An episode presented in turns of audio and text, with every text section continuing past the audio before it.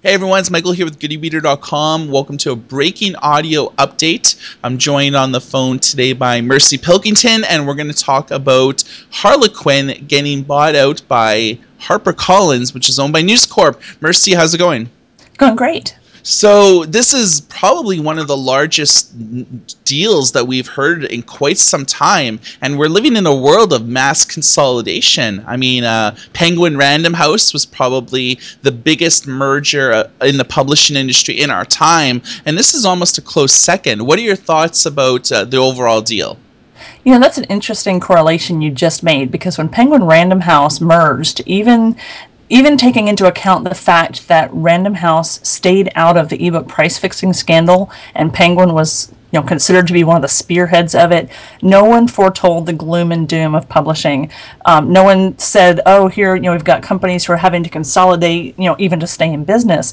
And we're already hearing discussion that harlequin's revenues are down or that they're having some trouble and they're joining forces with harpercollins if we look at the flip side of that, what we're actually seeing is a complete leveraging on the part of HarperCollins. As we know, Harlequin has a global footprint and HarperCollins does not. And so I think this is a pretty smart move, and I don't think it has anything to do with one company or the other struggling to stay afloat.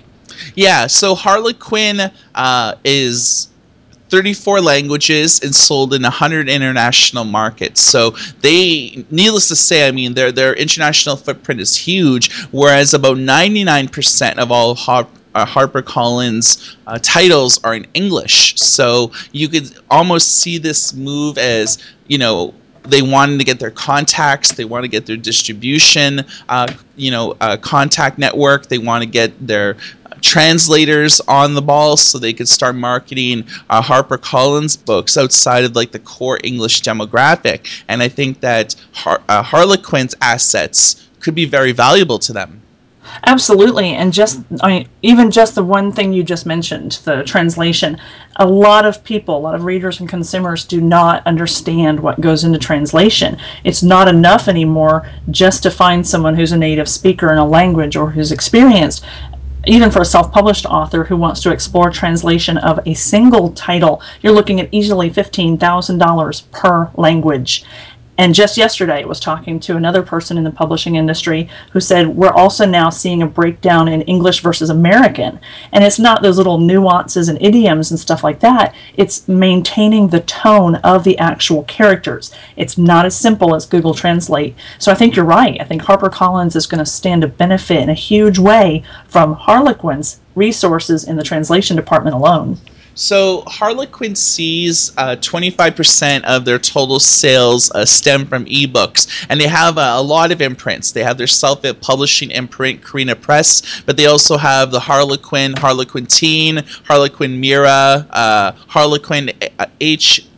QN, and a lot of these things were launched in 2013, but they really haven't published a lot of books. And um, I know in a recent podcast I did with uh, Jeremy Greenfield of Digital Book World, he actually spoke with uh, the Harlequin CEO, and he said that um, at the time that romance readers uh, are early adopters of digital. So it was a lot of the early adoption in ebooks were with romance readers and, and romance writers and, and getting involved in um, the whole ebook revolution. And a lot of it was, you know, instigated by like erotica and, and like romance and things like that. But it seems as though that um, Harlequin was kind of struggling to find those next generation uh, romance writers with the assets that they had. Uh, they were finding that because erotica and romance is so ahead of the curve that a lot of them were self-publishing because they can actually make more money than they could actually being published traditionally through a company like Harlequin, and this was hurting Harlequin's you know business, and so they were having to resort to sponsoring contests with Wattpad, saying that you know if you enter our contest, we'll sign a few writers, you know, and you can actually get a book publishing deal. And to someone who's never been published before, having being offered a, a publishing deal Harlequin sounds pretty sweet. It does, and you know, I want to make one tiny little distinction. Um, Carina Press, actually, it's not their self-publishing; it's their ebook only, and so you still had to go through that process of being vetted and approved and submitted. You've got Carina Press authors who still have to have agents to submit their work for them, and so those agents are taking fifteen percent of the author's net royalty. So you're right; you're talking about a serious amount of money when I can just self publish it, especially if I know my audience is already there. And as we know from sites like Smashwords and their blog coming out about the number of best selling authors on their sites being predominantly women, um, we know that the fans are there. And so basically, they don't have to go looking in a bookstore or through a publishing house to find great reads. It's everywhere. And so, yeah, I think all these authors looked around and said, you know, gr- you know, it's great that Carina started this digital revolution. And yes, the romance authors, I'm sorry, romance fans jumped on board. But they were very quick to discover that they did not need the industry. So I, I really think the romance authors were the first ones to jump ship and maybe go hybrid. Uh, you know, have some lines of characters that they carry through their publishers, but also have the ones that they sell themselves and make full royalties on. And so I can see this being a difficult time to be a romance publisher with the sheer amount of access to content out there. So this is no small deal. It's worth uh, hundred and fifty-five million dollars in cash, and this is basically used to uh, pay out the initial investors of Harlequin to give management executives a little bit of a, a cash float for being so invested in the company over the years. There's a lot of people that are going to be using this, as well as shareholders and things like that, maybe being paid out in dividends. Uh, but Harlequin will continue to be based in Toronto, but a lot of their uh, management will likely be floated around to HarperCollins uh, head offices uh, in New York and other key markets as well.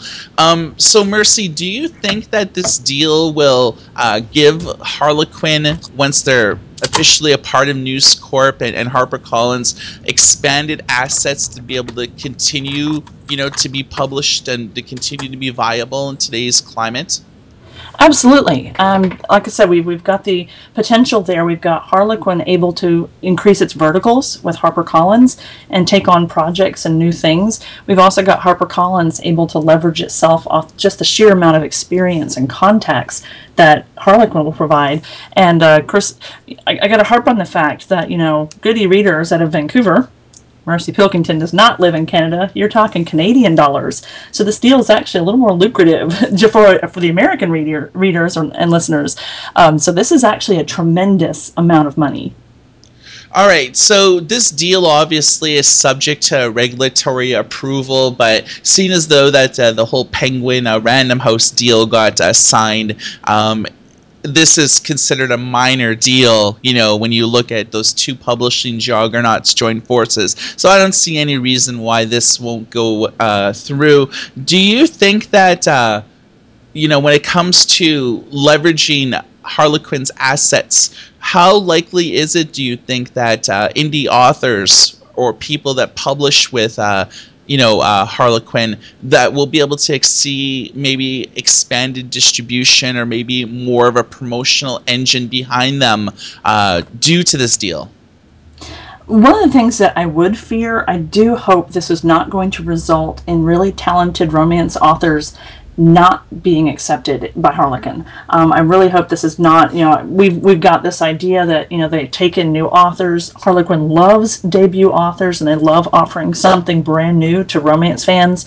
And so I really hope that joining forces with HarperCollins does not make them a little more reluctant or maybe feeling a pressure of producing numbers rather than taking a risk on an author. So, where indie authors are concerned, I hope nothing changes for them in their ability to submit great manuscripts and, and get this publication going. Um, for HarperCollins, of course, what I really hope happens, you know, Harlequin has a stable of over 1,300 authors.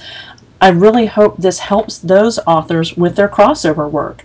We see a lot of indie authors, you know, who here's my romance title, here's my young adult title, I've decided to write a, a mystery. And we even see that in some of the really big name traditionally published authors like Stephen King, Nora Roberts, different people who have a persona where they get to write as someone else and explore other genres. J.K. Rowling, a, a prime Exactly. example. There you go. And so I hope this opens that door to those existing and new Harlequin authors where, you know, maybe if I if I wrote a mystery, it's not a romance anymore, so to speak, but Harlequin can pass me around the corner to the right person in HarperCollins. I'm already a vetted and producing author for this company, so maybe they can let those authors explore other avenues. That's a fine point for sure, and I don't think a lot of people probably have considered that because uh, the crossover uh, phenomenon is huge. You know, once you get pigeonholed into being a, uh, an author that just writes a specific genre, sometimes you want to branch out, if not, you know, for your own well-being, but you know, to get a new base of you know readers that maybe just right. read a specific genre and you know they might give you a try you know mm-hmm. um, exactly so this deal is absolutely huge, and we've given you the breaking news update on mainly the semantics behind uh, the entire initiative.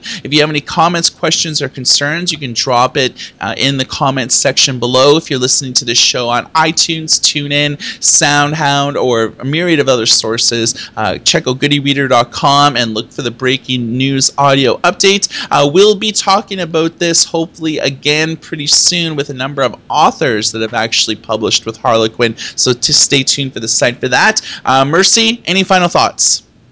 Um, basically, just that I'm excited to see what they put out. I love to see mergers like this because it means they're keeping things fresh, they're using their resources and funds wisely, and I think this is going to be good for publishing. Yeah, I agree. I think that overall, um, I, I see these two companies relatively operating as normal. Even if you look at, at Penguin and Random House right now, you know, they still have all the same divisions they have the same you know they had, they had all the existing infrastructure nothing real no departments have really been merged officially yet so and this is like a, a year or two later after the deal so I, I really foresee it being like business is normal at least for the next few years before any departments start merging.